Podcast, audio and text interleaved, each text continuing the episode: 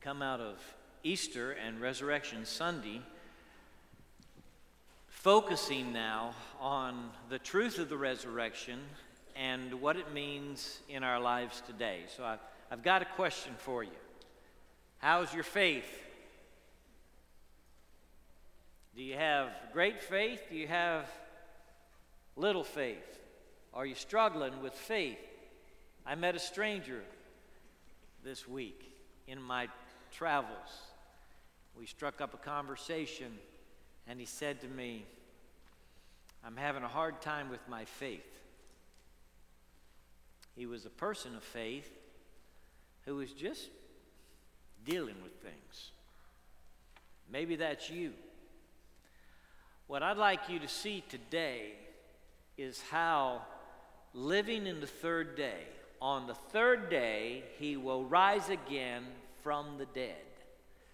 Living on the third day and in the third day, how it affects everything you do your attitudes, disposition, decisions, relationships, everything when you live in the third day.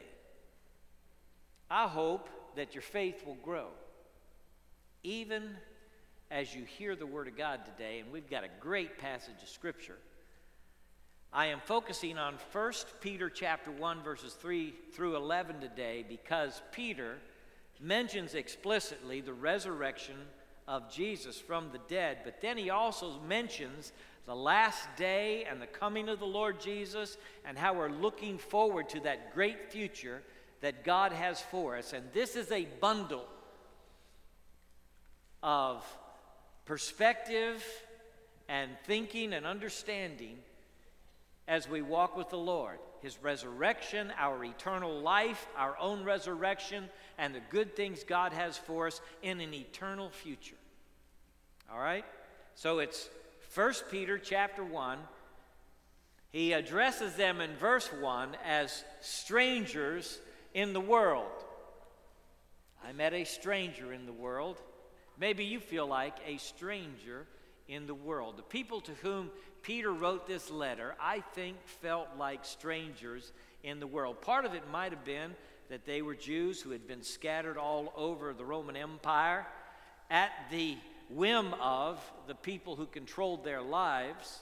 They trusted Jesus as Savior, but they just felt displaced outside of their culture in a foreign uh, situation with a language maybe they didn't understand, all these different things happening to them. In verse 3 of chapter 1 of 1 Peter, praise be to the God and Father of our Lord Jesus Christ.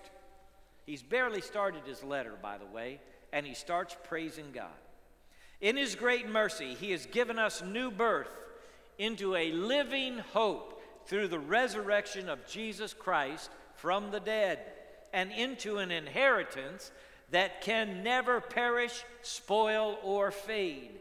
This inheritance is kept in heaven for you, who through faith are shielded by God's power until the coming of the salvation that is ready to be revealed in the last time. In all this you greatly rejoice, though now for a little while you may have had to suffer grief in all kinds of trials. These have come so that the proven genuineness of your faith, of greater worth than gold, which perishes even though refined by fire, may result in praise, glory, and honor when Jesus Christ is revealed. Though you have not seen him, you love him. And even though you do not see him now, you believe in him and are filled with an inexpressible and glorious joy, for you are receiving the end result of your faith, the salvation of your souls. You got to remember this is that old crusty fisherman, Peter, raised in Galilee, grew up on the Sea of Galilee. The fellow who said, I'll never betray you, and then he did. The one whom the Lord restored filled with the Spirit, preached those sermons that I read from the last two Sundays. And now he is bursting out in praise to God in this letter. When you read the letter, as you read along, you think, surely there is a scribe who is writing this down because Peter's just spontaneously beginning to praise God. All right, ye of little faith, claim your inheritance. God has got wonderful things for you, an inheritance that cannot perish, spoil, or fade. You got so much when you received Jesus as Savior, you need to unpack it. Janet said to me when I got home, That's the shirt you wore the day you left. I said, I know, but I just wore it on the plane, you know, going and coming. It's long sleeve. Well, she packed some other things for me, but I didn't wear them. You know, the scripture says that we've got some new clothes. You know that, right? You've got some new, you've got an overcoat of love. You've got patience and kindness to wear. You're supposed to put off some things, and then you're supposed to put on some things that God's packed up for you and He's delivered to you in Jesus Christ, your Savior, and through the power of the Holy Spirit. And you need to get those clothes out and wear them, all right? And one of the things the scripture says is put on the garment of praise for the spirit of heaviness. There's probably not a soul in this room who's suffering from a spirit of heaviness, is there? Or maybe there is. Maybe there's a young person who's just got this heaviness on their heart and you can't get free.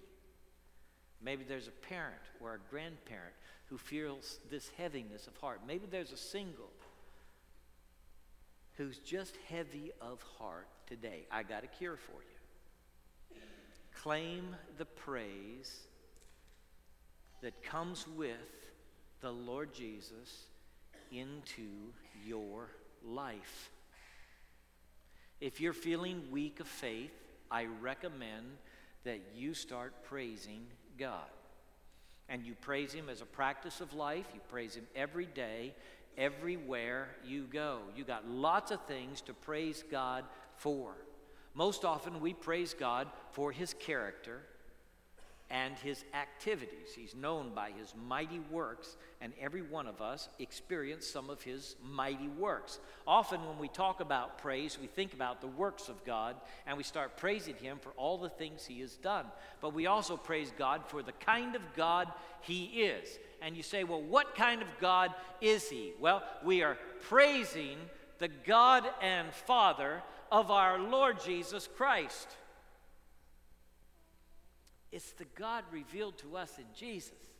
The God made known to us most fully in Jesus, most completely revealed, most completely understood. The revelation of this God comes to full flower and complete fruition in Jesus of Nazareth, Son of God and Savior of the world. This is the God whom we give praise to, and this God is full of compassion and mercy.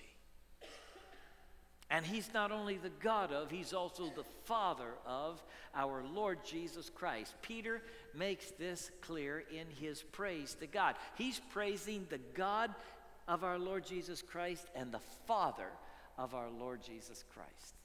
I had a father moment this weekend. In fact, it was yesterday morning in our amazing day when we can travel from point A to point B so fast. Yesterday morning, I was in Caprock Canyon with my son Joshua, and he did something for his son I've never seen done before, and I never did with him. When we had hiked into this gorge, probably half a mile, we came to a natural amphitheater, and he turned to his son Jackson and he said, I've got something to give you. And he is reading to him a poem that he wrote for Jackson. Jackson trusted Christ nine days ago. He's nine years old. And he wrote a song for Jackson. And he got a video from his uncle Mike and played that for Jackson, and all the boys gathered around. There were about five dads with their sons in this gorge yesterday morning. He gave to Jackson a Bible and a knife and a case to carry it in and a whetstone to sharpen it with. And he talked to Jackson about how Jesus was the man whom we followed and modeled, and that he was becoming a man. And then we gathered around and prayed for him. Josh was on one knee talking to his son. I'm going to keep that picture for a while. In my mind and in my heart, as well as on my computer. Can you see the Father in heaven kneeling down in front of you? You say, Oh, God would never deal, kneel down in front of me. The Father in heaven, He doesn't do that. He doesn't do that kind of thing. You just wait. You just wait till one day you sit down at the table in heaven. Okay? You got your seat at the great wedding feast of the Lamb. You're sitting there with this sumptuous meal, and guess who's going to put on the waiter's clothes?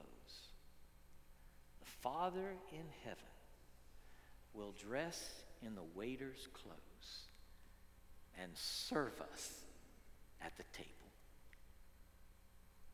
That's what Jesus said. I think Jesus knows the Father in heaven better than me.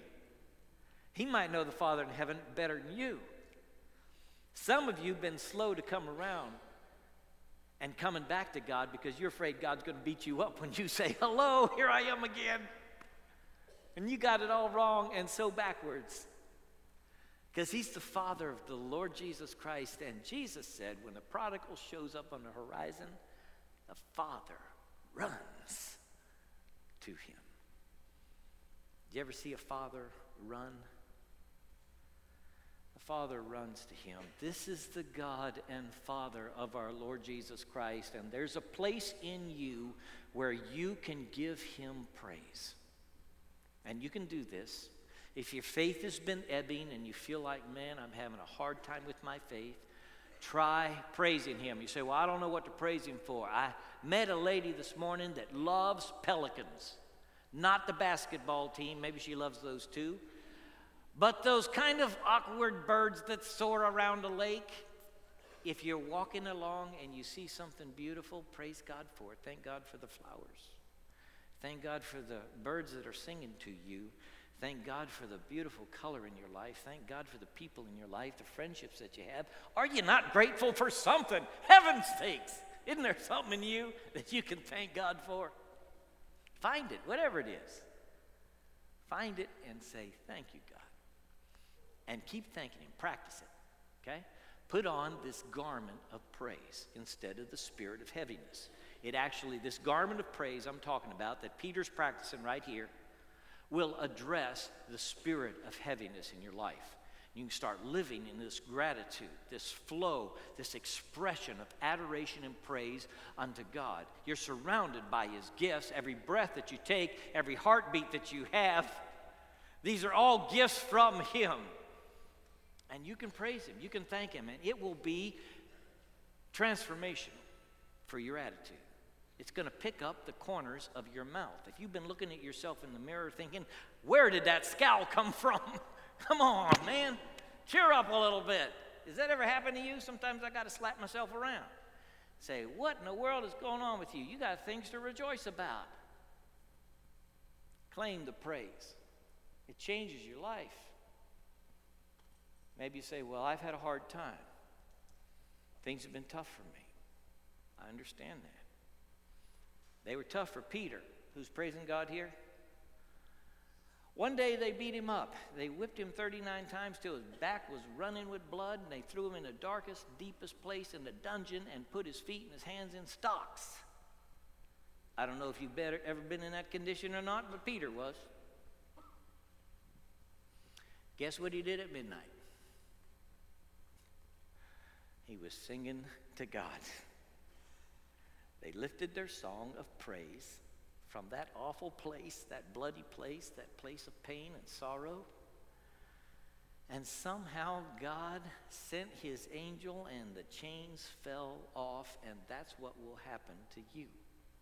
He has ordained that out of your mouth praise will come. He ordains praise, not because he's got to have it for his ego. No, but you got to have it if you're going to recognize who he really is. You can't come to this great and awesome God and Father of our Lord Jesus Christ and not give him praise. It's who he is. And if you're not there yet, you don't really know who he is yet. Praise introduces you to a channel of life that breaks the heaviness, lifts your faith, and sets you free. Put on the garment of praise. Claim your praise. Claim the mercy. In His great mercy, in His great mercy, He has brought to us this living hope. God's got mercy for you. Now, mercy may be a tough word. You know, grace does not have judgment in it. Grace is the unearned favor of God.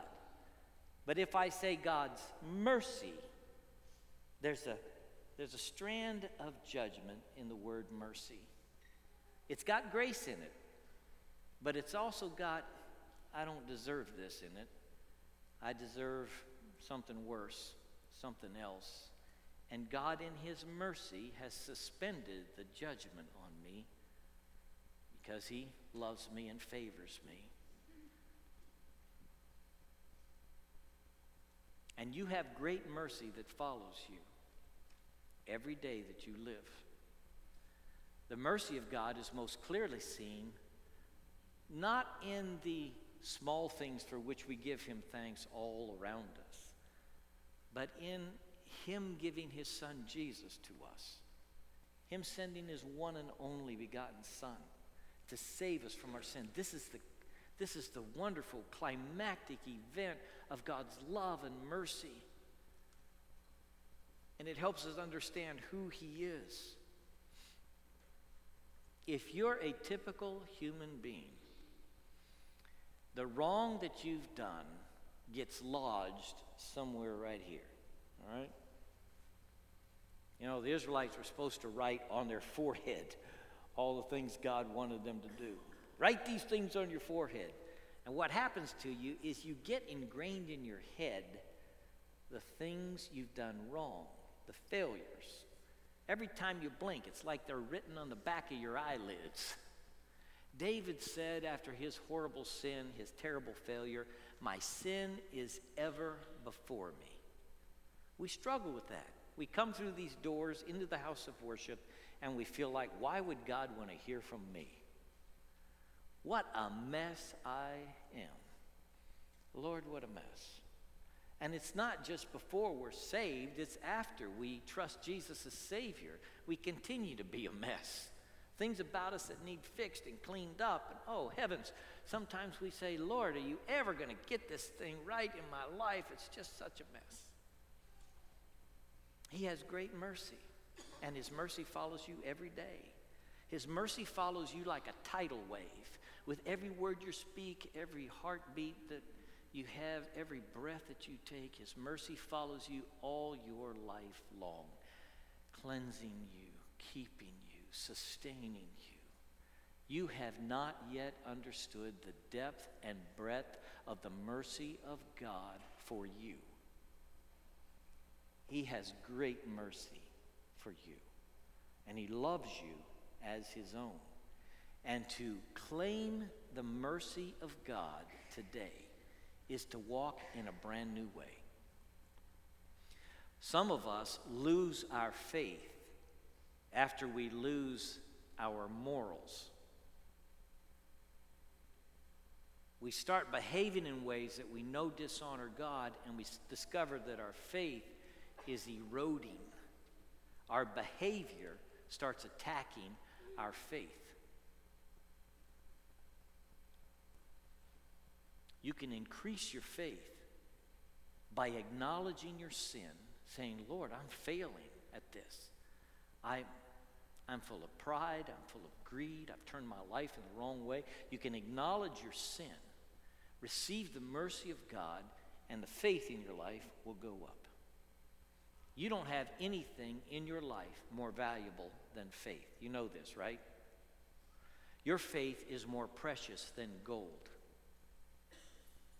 That's what the scripture says here. Your faith is so precious, it sustains your life every day. Okay? And your faith goes up when your mercy meter goes up. And as you receive and experience the great mercy of God, you can give that mercy to other people, and they need it around you. Your kids need the mercy, your spouse needs the mercy from you. You say, well, do you throw away judgment? No. No, but in the economy of God, mercy trumps judgment. God did it in your life. His mercy trumped the judgment that was due you. And as you receive it and live in it, you can pass it on to others. Now, look, this is third day living. This is you living today in the light of what God has done at the cross and at the empty tomb. In the light of this resurrection of Jesus Christ and the promise of eternal life, I now live in the great mercy of God. And we claim it as our own. Claim the shield. You are shielded by God's power. That's what this text says. I know that some of you feel unprotected. You feel afraid. You feel anxious.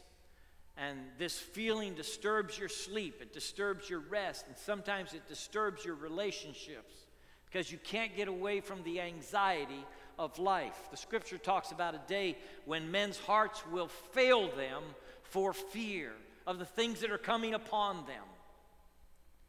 And maybe we're there. We're so anxious about many things. I feel like Martha too often. Do you ever feel like Martha? Martha, Martha, you are anxious about so many things. And I got to say, God, that's me. That's me.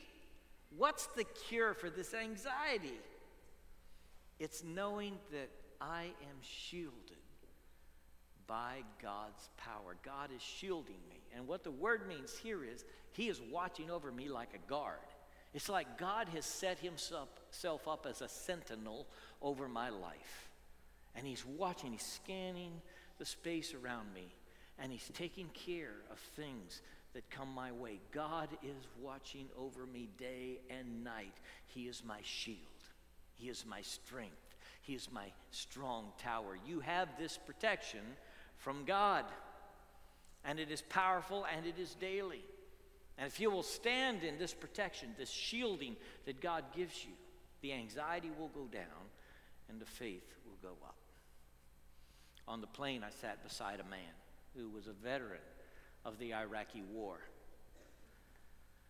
And we got to talking, and he said, You know, I discovered how powerful the Word of God was on a daily basis in my life while I was in Iraq. In fact, he said when my unit had the unit picture taken, they all took their M16s and put them up. And he said, I put my gun down, I got a Bible, and I aimed the Bible like it was my weapon. And he said it was amazing to me how just a couple minutes in the Word of God, and all of a sudden, God was giving me something that fed my soul that day and got me through that day, changed my perspective and my attitude. God was protecting this man, even as he was a soldier in the Iraqi war. God was watching over him through his Word and feeding his soul. He said, How can that be? He looked at me and said, How can that be? I said, That's the uh, amazing Holy Spirit taking the Word of God and applying it to your life. That's how God does with His Spirit and His Word. We'd only begun the conversation when He said to me, My father committed suicide. He was sitting by the window, and I was in the middle seat. I'm always the last guy in the plane because I'm reading a book, all right? I don't care what group they put me in. So I always sit in the middle seat. He's in the window seat. He said, My father committed suicide, and he dropped his head. He said, I've never told anybody that. He didn't know I was a pastor, he didn't know anything about me. And I said, I, I deal with that sometimes. And I've dealt with it in my personal life and in my pastor life. The first funeral I did, I was 21 years old. And a 16 year old in our church put a gun right here and shot herself, clipped the main artery, and died. That was my first funeral. For a girl who was pregnant at 16, and the father didn't want the baby, and she couldn't see any hope. So she put a bullet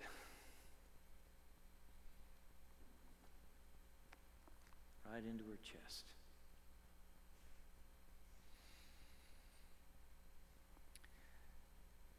I am not saying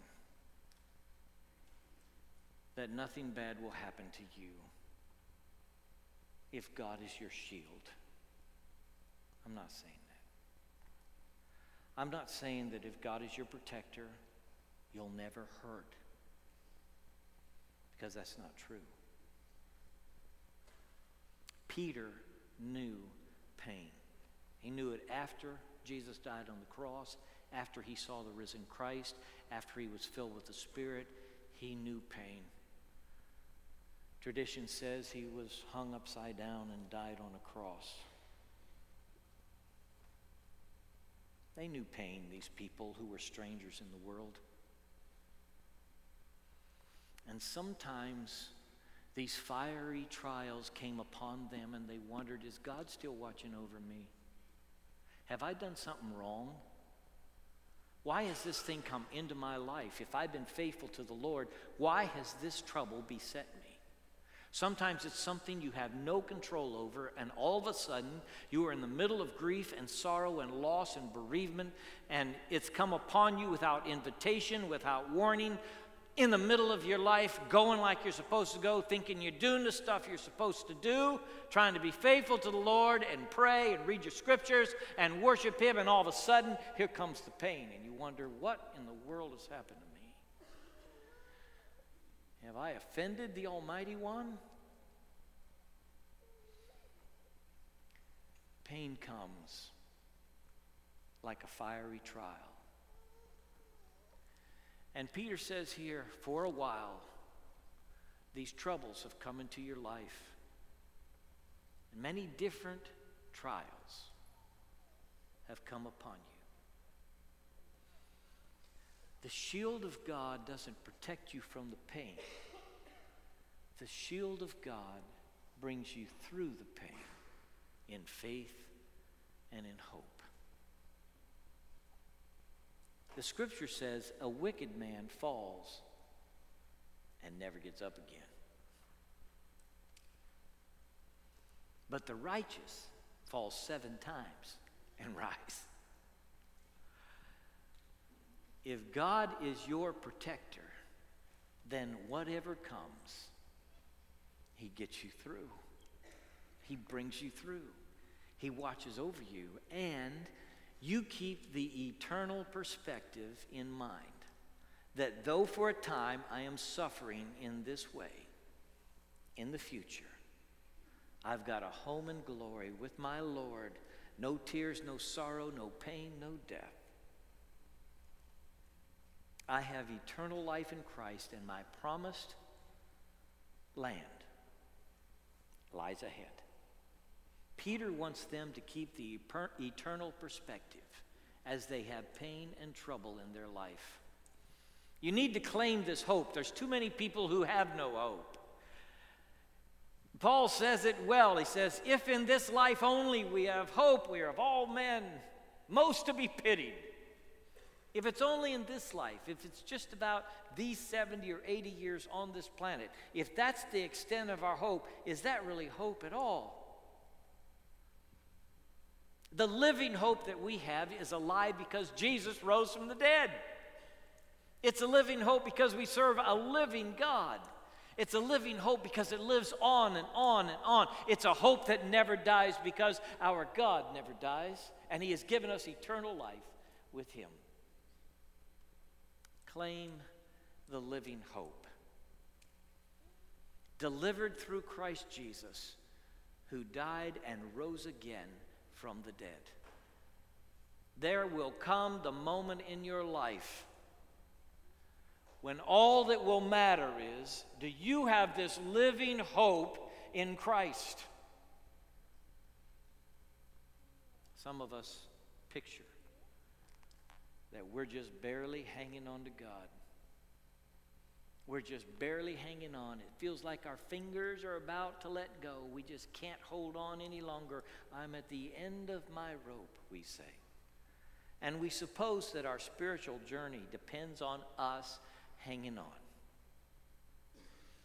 When what we ought to be saying is, Lord, this living hope that I have is in you. I know that it's not just me hanging on to you, though I want to do that. It's you hanging on to me. The Father has you in his hand. He's taken you through the faith that you've expressed in him, and he's got a grip on you that he will not let go. You are eternally secure in him. That's what eternal life is all about. And this security which you possess is delivered to you through the promise of Christ Jesus, dead, buried, and risen again from the dead. O ye of little faith, why not trust in the one who's gone through the grave and raised victorious on the other side, never to die again? Ye of little faith, give praise to the God and Father who extends great mercy to you. Let's bow together. And if you need to exercise faith today, would you do so right there in the privacy of your heart and your soul? Would you say, Lord, I'm trusting you now? Just confess it. Maybe you need Christ in your life. Would you just open your heart up and say, God, I know I'm a sinner. I need your mercy. I believe Jesus died on the cross for my sin, and I open my life to him. Would you receive Christ as Savior and Lord? Would you let him deal with the guilt? Thank you, God, that you have prepared a home in heaven for us, that you have delivered to us a living hope an inheritance that cannot perish, spoil, or fade, reserved in heaven for us. Thank you, God, that you shield us by your power in this journey that we're on. I pray for the man or woman, boy or girl, who feels the weakest today. That you would put your hand of strength around them and lift them up. God, deliver to us the faith we need to face the future with confidence in you. Deliver to us the hope that lives. God, help us claim the mercy that we need. In Jesus' name.